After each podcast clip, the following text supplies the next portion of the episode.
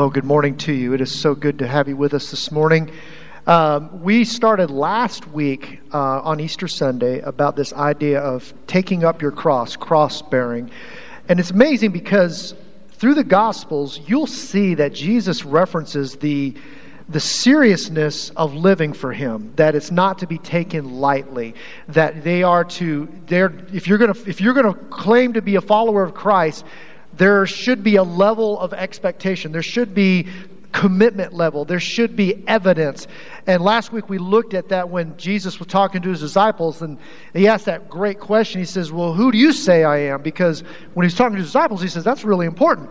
And so we're going to be looking at this series over the next several weeks. If you've got your Bibles, if you didn't bring one and you need one, there are some in the back that you're welcome to go grab. As a matter of fact, if you don't have a Bible, you can have one of those. We're going to be in Luke chapter 14. But I've been thinking about this all week, just about this idea of carrying your cross, about living and doing the things for God that He called us to. And it, this cross thing, carrying, taking up your cross, is some serious stuff.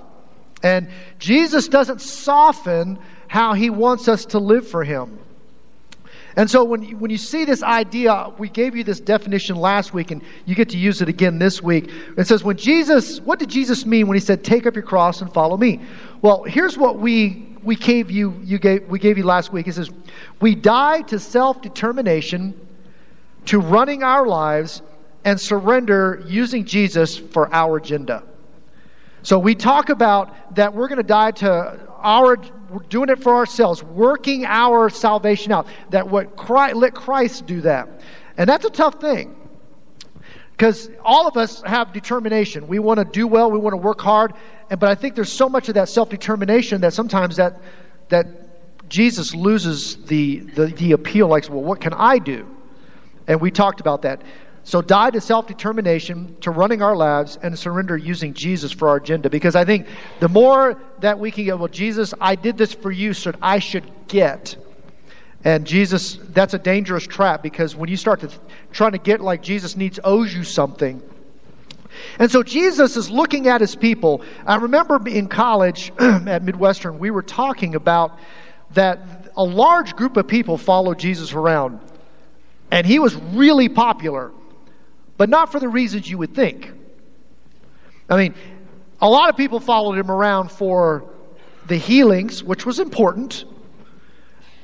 Some of them hung around because of the food he provided.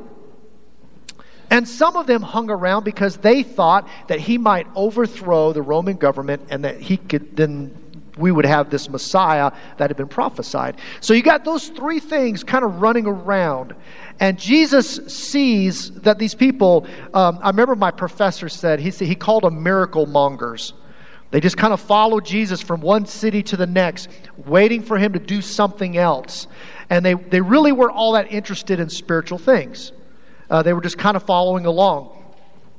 And it was interesting because Jesus speaks to that in John. You don't have to go there. I want to go there for you.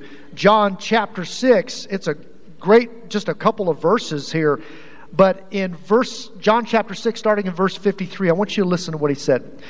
He said, Truly I say to you, unless you eat of my flesh of the Son and drink of his blood, you will have no you will have no life in you. Whoever feeds on my flesh and drinks my blood has eternal life, and I will raise him up from the last day. For my flesh is true food, and my blood is true drink. Whoever feeds on my flesh and drinks my blood abides in me, and I in him. As the living Father sent me, I have been I have, I have I live because the Father whoever who feeds uh, whoever feeds on me will also live because of me. This is the bread that came down from heaven, not like the bread that fathers eat and died. Whoever feeds on this bread will live forever. Jesus said these things in the synagogue, and he taught in Capernaum. When many of his disciples heard this, they said, It is hard saying, Who can listen to this? But Jesus, knowing himself that the disciples were grumbling about this, said to them, Do you take offense to this? Then what if you were to see that the Son of Man ascended into heaven where he was before? Keep reading verse 63. It is, a, it is the Spirit who gives life to the flesh and its help along the word. The words that I have spoken to you are spirit and life. But there are some of you who do not believe. For Jesus knew from the beginning those who would who those who did not believe and those that would betray him. And then he said, This is why I told you that one that the one who came to me unless he is granted by the Father. After many of his disciples turned after this, many of his disciples turned back and no longer walked with him. So Jesus said to the twelve, Do you want to leave me as well? And it's interesting because when you listen to what Jesus was saying, he was not saying physically taking on the eating the flesh of Jesus and drinking his blood. It was metaphorically that are you committed to doing whatever it takes to live for me? Are you really all in with doing what I'm are you prepared to sacrifice? And the disciples, the people who'd been following around for the food, the miracles and hopefully a ruler who will overthrow Rome, they went, Whoa, I'm not signing up for this.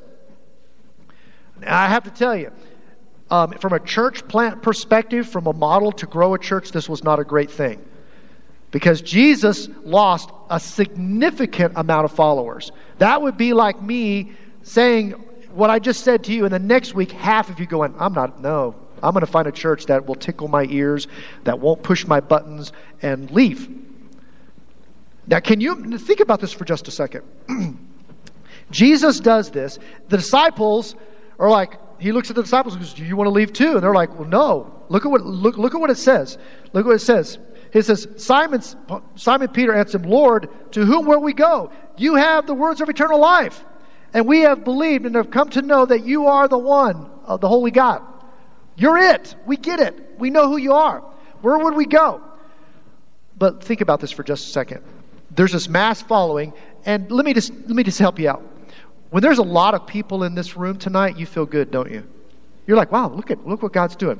Now think about this for just a second. The disciples see all these people following around. Now, wouldn't that be exciting? You got all these people following you. Jesus has got all these people. Jesus knows the heart. The disciples are looking at the numbers. No, numbers are good, but are they always an indicator? They're not. And so they're following him around, and, and, and the Jews, the disciples are like, wow, look, look at this. This is amazing. All these people follow us from town to town to town. And then Jesus says, Are you prepared to eat my blood, or eat my, my flesh and drink my blood? Are you prepared to live for me at a level that might cost you your life? Are you prepared for me to, to, to live for me against any circumstance? And then all of a sudden, people started peeling off and then the disciples were like, okay, this isn't going to be as popular as I thought it would be. And so they leave, and Jesus says, I, I know what's going on here. I love what Jesus said. I wrote this down. It says, Jesus was not a salesman. He did not sell Christianity by telling them and us the perks. He didn't.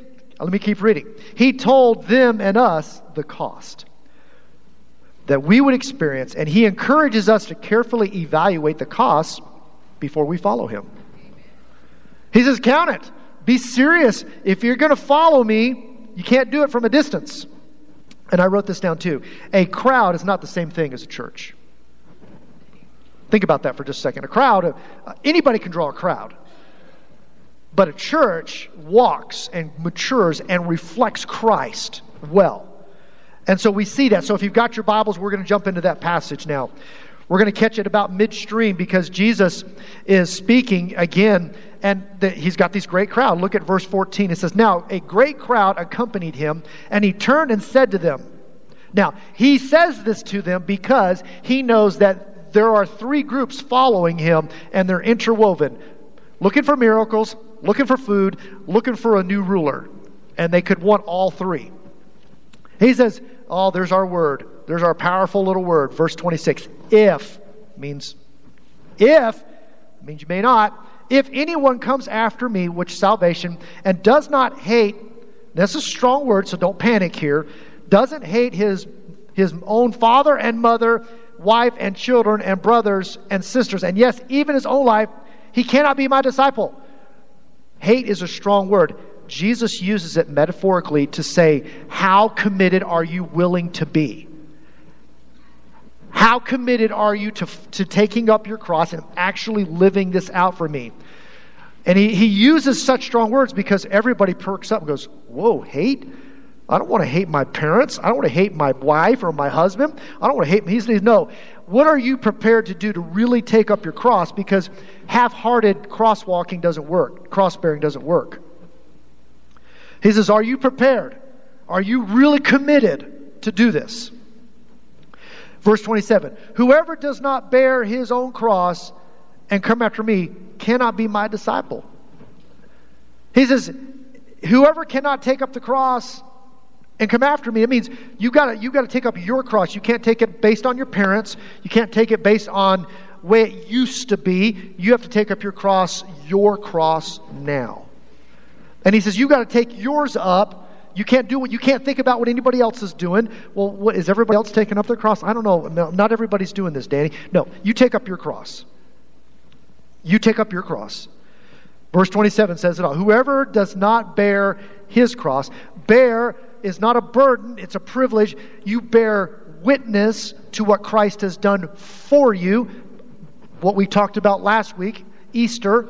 Everything that we see on, on Easter Sunday should be reflected today and tomorrow and so on. What we celebrate. He says, You bear what Jesus has done for you on the cross, and that's what bearing witness, living it out. And so, if you're taking notes, I want you to write down a couple things. cross bearing. We die to self determination, to running our lives and surrender using Jesus for our agenda. You've already heard that. We're not to tag along at a safe distance, but to be identified as His. See, what Jesus is saying is if you're going to bear your cross, you can't just kind of step back a little bit. You just can't kind of you don't want you don't want you don't want to be fanatical here. But man, we got too many closet Christians. You know what happened? You know this is what I, I this is what I think happens. Sunday comes. Oh, going to church. That's what we do. So I, uh, it's Sunday. You know, I need to do the right thing, and you know, get my cross out. It's Sunday. That's what I do. I need to bear my cross today because I'm going to church. So everybody knows I bear my cross today. And so we bear our cross today, Everybody's, uh, you know, we love Jesus. How about you? Uh, we quote scripture. We read the, we read our Bibles. We tithe. We go to a life group. We bear our cross today. And then when the service is over, too many of us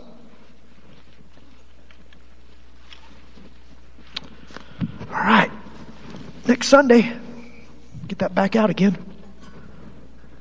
Do you think that's what Jesus intended? He did not. He intended, first off, that it would not be put in a bag, that it would be public, and that our faith would represent what He did for us.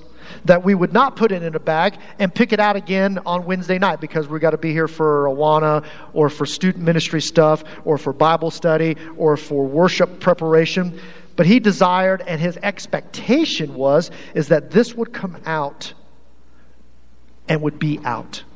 And that we don't get to put it in a bag per se and put it away till the next time we see somebody that knows us from church or that we're going to church, so we better say and do the right things. Jesus says, Take up your cross. When it says take up your cross, does it say certain places? It doesn't. It just says take up your cross. That means in your homes, where you go to school, with your family, with your friends, where you work, the places you frequent, certainly at church. If you go walk down the sidewalk, you take up your cross. He says, so we can't do this from a safe distance. He's not, he's like, come on now. Not from a safe distance. Taking up your cross can't be based on your comfort level. At some point, taking up your cross will ask you, do you really trust him? Do we really trust him? The answer to that question is revealed in our daily lives. At school, at home. You can, you can give all the good answers today. You can give them in your life group, but where the, where the cross bearing hits the road is when you leave here shortly.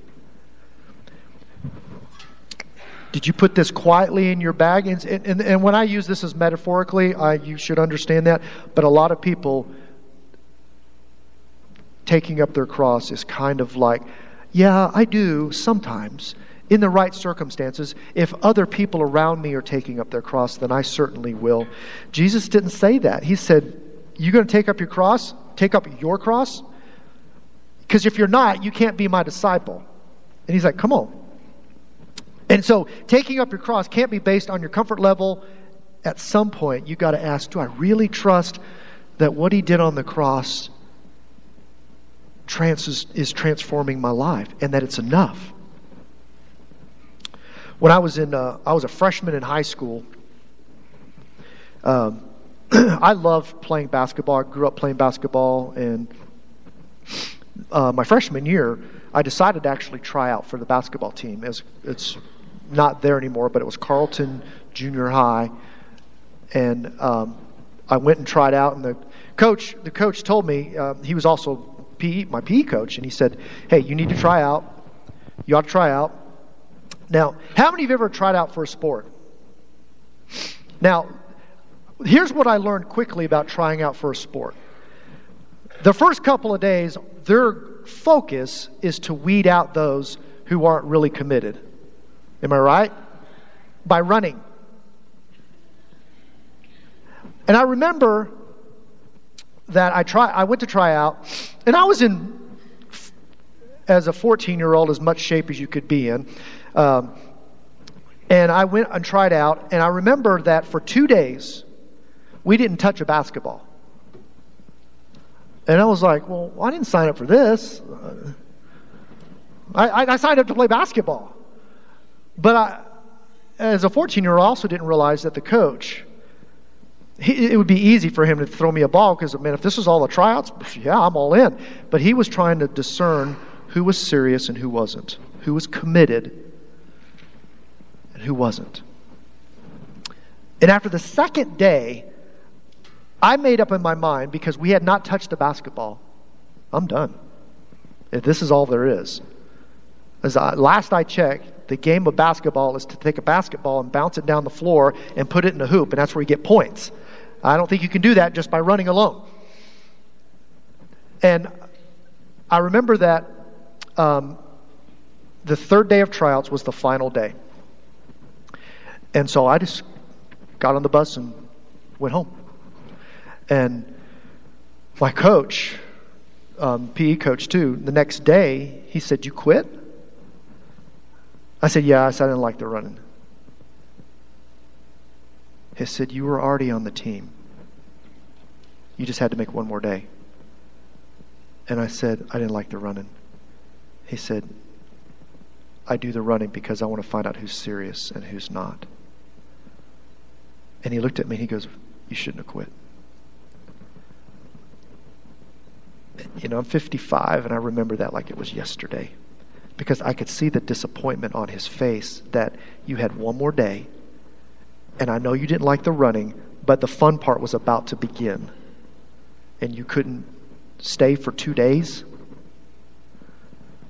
And I say that to you because Jesus is now about to say, look, if you're going to be my disciples, before you before you say, "Yeah, I'm Jesus, yay, let's go." He says, look at what he says. Verse 28. He says, For which of you, desiring to build a tower, doesn't first sit down, powerful words, hear me, and count the cost?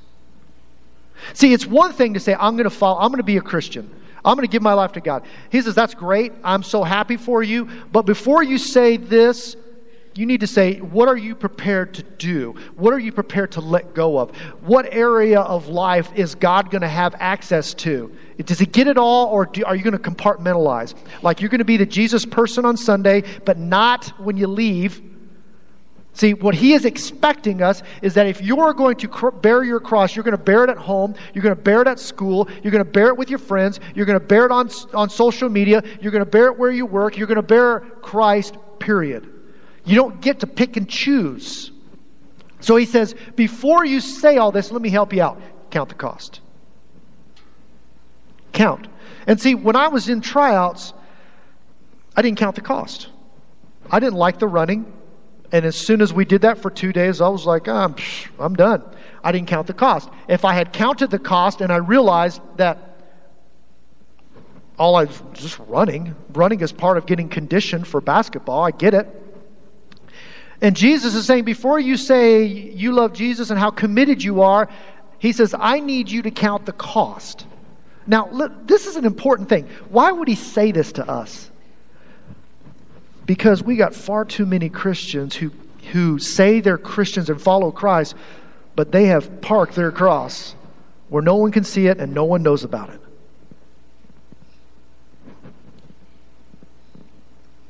And when Sunday rolls around or the right situation rolls around, then they break their cross out and they say, "Oh yeah, I'm a, I'm a Christian too. Uh, yeah, I go to this church, and oh yeah, I've been I've been I, I, I, you come up with stuff." But man, Jesus didn't specify those things. He just said, "Are you going to live for me? Are you going to are you going to acknowledge what I did for you?" He says, "Count the cost because I know that when somebody is living for God, it has the potential to affect a lot of other people in a really amazing way. Am I right? It does. When we say, I'm going to be a disciple of Christ and I'm going to carry my cross to the people around me, it has the potential to impact them when we do. So Jesus says, You better count the cost.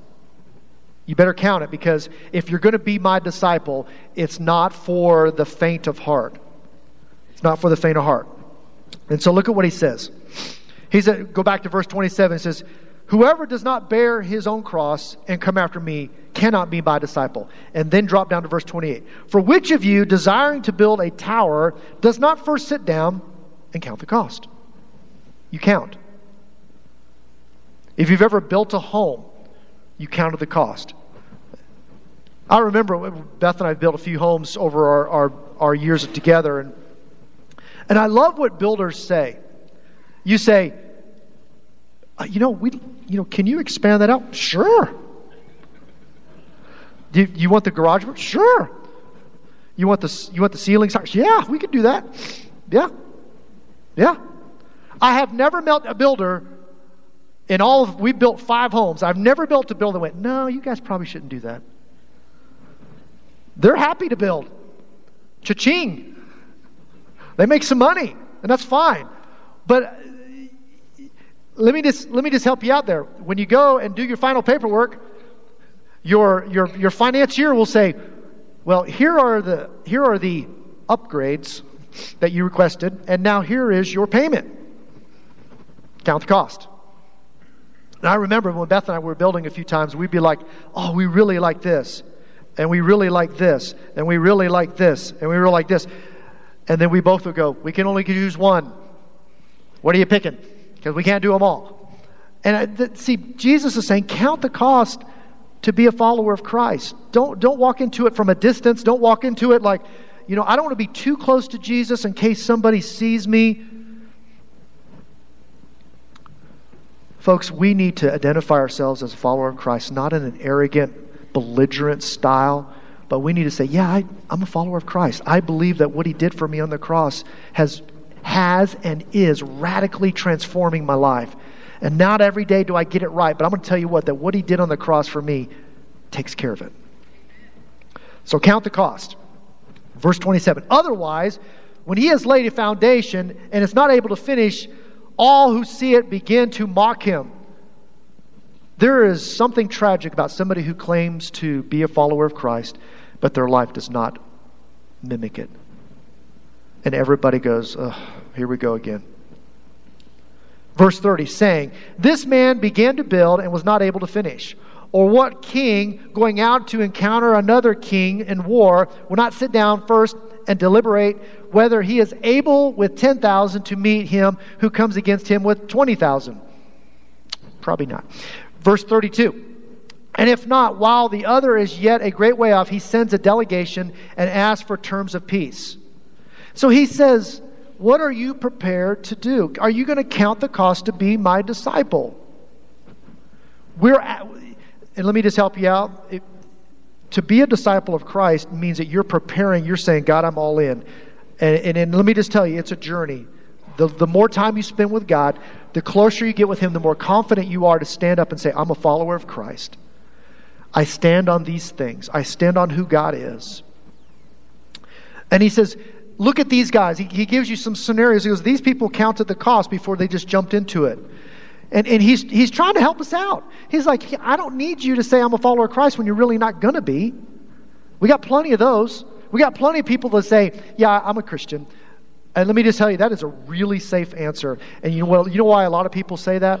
Is that way you will stop talking to them about spiritual things.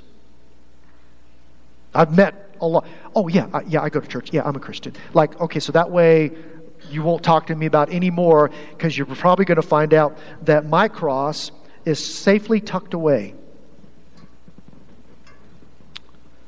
And so you get to verse 33. And then you get a therefore. The therefore is saying everything that he has just said, you better hear this. Therefore, any one of you who does not renounce all, he cannot be my disciple. It means you say, I'm not going to be th- this. I'm not going to do that. I'm going to live this way. I'm going to surrender this. I'm going to step over and say, Yes, align me with Christ. Align me with what he did. I'm not going to stand at a distance and let Jesus walk. I'm going to walk side by side, arm in arm, so that everybody knows that I'm identified with him. I'm a follower of Christ. Jesus is he is not he is not being soft here because he understands the importance that we live out our faith and we do. We live it out. Whether you think it's not, we do. We live it out publicly. So therefore, any of you who does not renounce all that he has cannot be my disciple. He goes, you gotta, you gotta be able to give it all up.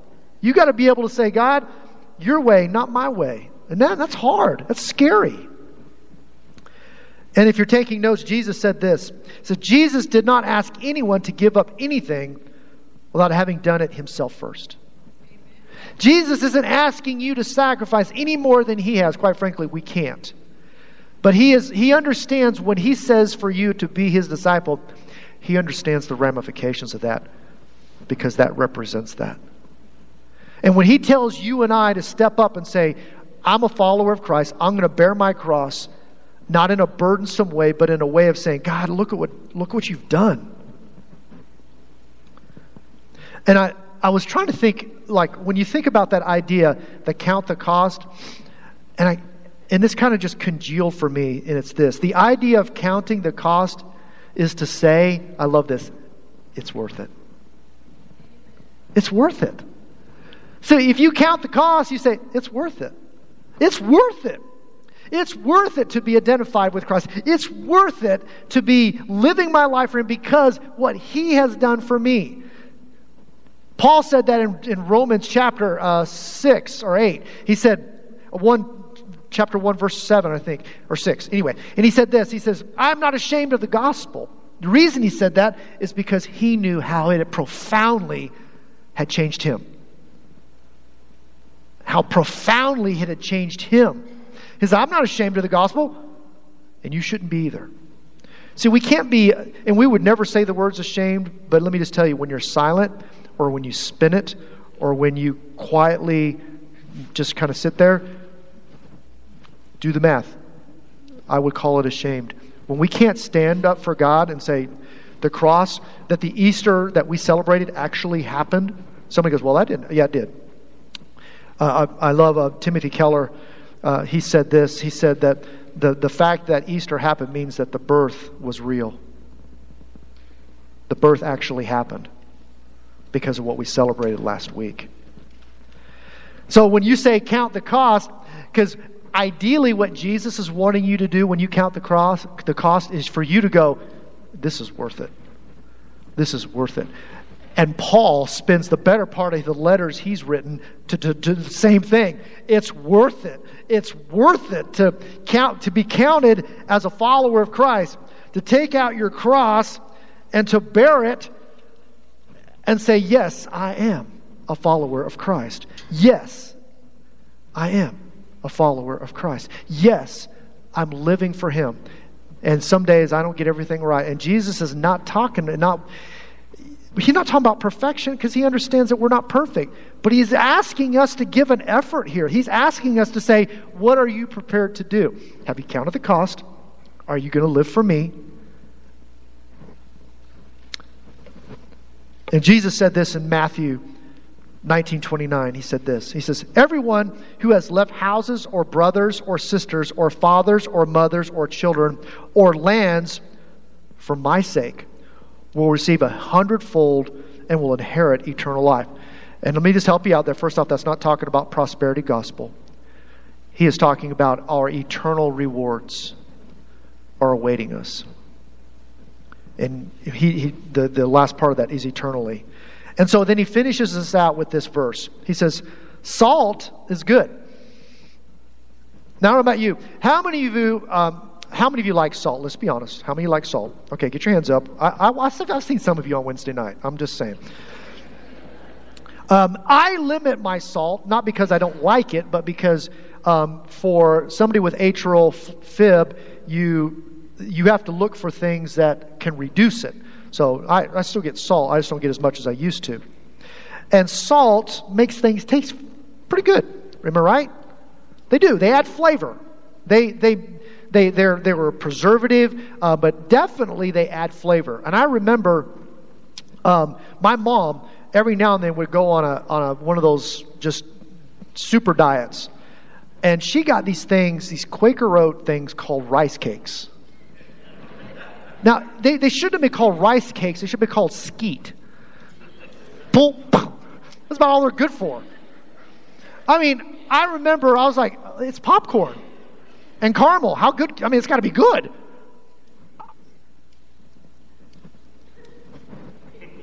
I mean, I mean, I, I bit into that, and I and it was like it was like I bit into a bag of dust.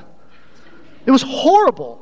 It had no flavor. It, it and my mom like my mom's like, aren't those good? I'm like, no, not at all, mother. And I'm like, no wonder you're losing weight because this got nothing. You're like, you might as well just eat air. It was better for you. And I remember that it had no flavor, no salt, no nothing in it. She goes, well, that's what I'm like. Yeah, no wonder, mom. It's like, um, um, mom. I mean, we're just going to go outside and shoot these things because they're they're going to. That's the only thing they're good for. And I, this idea that salt. Now, think about that in your faith for just a second. When our faith is bland and blah, and woe is me, and self-focused, and distracted, and envious, and tired Does it make Jesus look very appealing? It doesn't. And when we're self focused and when we're blah, and I realize we get that way from time to time, but when we portray Jesus as a, yeah, I'm Christian, yeah, yeah, it's been okay. Yeah, he did a lot for me on the cross. I wish he'd done more. You know, I, I, I've been trying to follow Jesus, but it's hard. I, you know, no one else in my, my family is a believer. And no one at work is a believer. And everybody on the way to work aren't believers because they don't let me get through. And the cashier always lets the lady go through with the, the extra, the, the smaller amount, even in the small checkout. And my health isn't great. And I, I have all these reoccurring health issues. And I know that God can do some stuff, but man, it just doesn't seem like He's been good to me. Now, does that sound like a Jesus you want to be a part of? Now, are all those, I don't want to minimize those things because they're all real for all of us. But despite all of those things, Jesus is saying, I still went to the cross for you.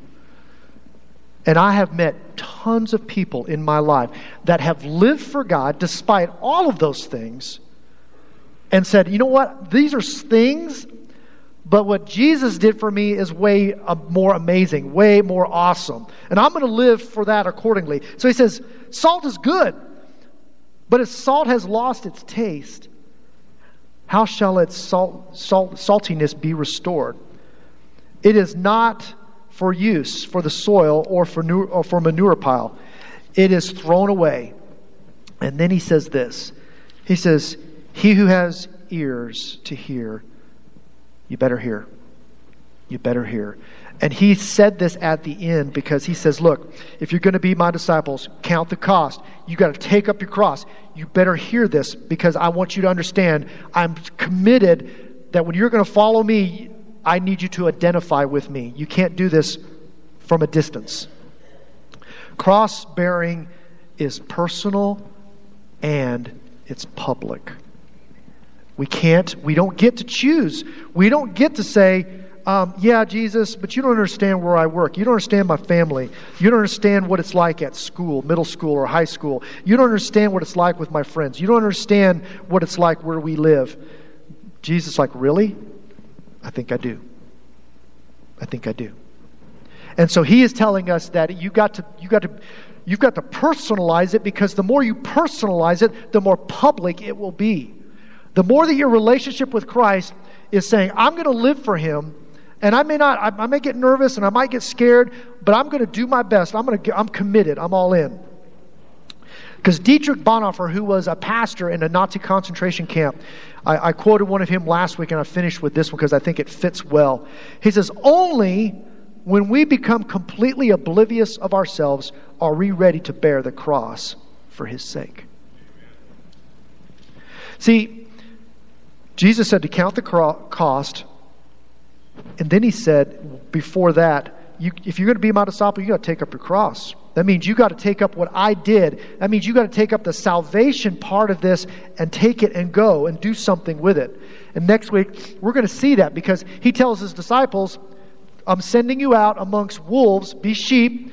And he says the same thing for us take up your cross, live for me. It's not, it's not for the faint of heart. Take a gulp, count the cost, but if you're going to do it, be all in. Don't, don't, do, don't do this Jesus stuff from a distance. I got too many of those. I got too many people claiming to love Jesus, but their spirituality is in a bag safely tucked away in the closet. And if somebody asks, they can say, Yeah, I'm a Christian. And we've been called to much more than that. We have been called to be a disciple of Christ, to live it out publicly. And when you, and when you understand what, the way Jesus did that, you'll go, Okay, I can do that. I can, I can live for God in a respectful way that says, I'm standing on the truths of God. You may not like what I do or who I am or what the Bible says, but this is where I am. And you got to be able to do that. And, and don't spin it, don't wash, don't be silent. Because Jesus, at the end of the day, is going to say, Where are you? He's going to draw a line in the sand. He's like, Where are you? Are you with me? You can't, you can't get quite up to the line and go, Yeah, Jesus, I'm, I'm with you. No, he's like, You got to be with me. Got to be with me. And so he says, Count the cost. Are you going to be salt? Because salt makes things better. Salt makes things better. They are preservatives. They make things, they, and I think about this from a biblical perspective that salt, from a biblical man, it, it preserves the Word of God. It preserves what He did on the cross. It preserves what He has for us. It preserves what He did for us. It preserves the Word that we can stand on. But to be a disciple means you've got to count the cost. What are you prepared to do? What are you prepared to let go of? What are you prepared to say, God, okay, this has been one area for me to be a true disciple of you. I've got to let go of. I've got, to, I've got this issue, or I've got to surrender this, or God, I can't do this anymore. And so he says, Count the cost to be my disciple. And he, he's not softening that.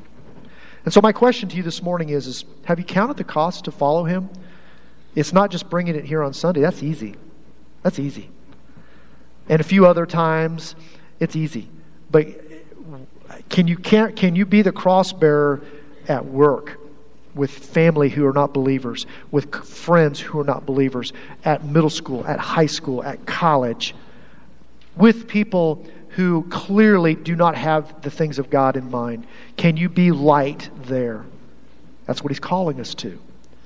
You are not the Savior, you are just the messenger. And that's what we get to do. And I pray that we do that well. Let's pray. Father, I am so thankful for your standards. That to be your disciple is not a half hearted attempt, it is to be fully committed to taking up our cross and reflecting what you have done for us, to giving thanks, to living in a state of gratitude, to standing in awe that you would love us to the degree that you would allow your son to be exposed to what he did. And God, I thank you that um, that's your standard. And you didn't back away from it. You didn't apologize for it, and neither should we. That we should live our lives in reflection of what the cross has done for us. And that what Jesus, through his resurrection, gives us all the power, the hope, encouragement we need to take up our cross and live for you. And at the end of the day, when it's all said and done for everybody in this room, He's not going to ask us about somebody else's cross. He's going to ask us about our own. He's going to ask us about our own faith journey. He's going to ask us, did we count the cost? He's going to ask us, did we actually take up the cross? And I pray, God, that if there's somebody in this room that needs to confirm that they are a cross bearer, maybe they just thought, man, I, I've just done the church thing. They may have been going here a long time. I pray, God, that you would give them a, a conviction that they need to say, God, I need to take up my cross. And maybe I've never, ever done that before. God, there may be some in this room, they've been closet cross bearers. Their cross comes out at certain times, at certain seasons, but by and large, they're fairly quiet. And God, you're not talking about being some standing on a street corner yelling, Jesus save. You're talking about living our faith out in conversations, in actions, the way that we treat people, the things that we stand for, the way that we live our lives. And I ask God that we would reflect you well because of what you have done for us, that we would take up our cross, arm in arm with you, counted the cost, and know that it's worth it and live for you. God, I pray that we would be that kind of church. It's in your name that I pray. Amen. I'm going to ask you to stand. I'll be here. We treat this as an altar sometimes. Maybe you just need to do some business with God. So come on.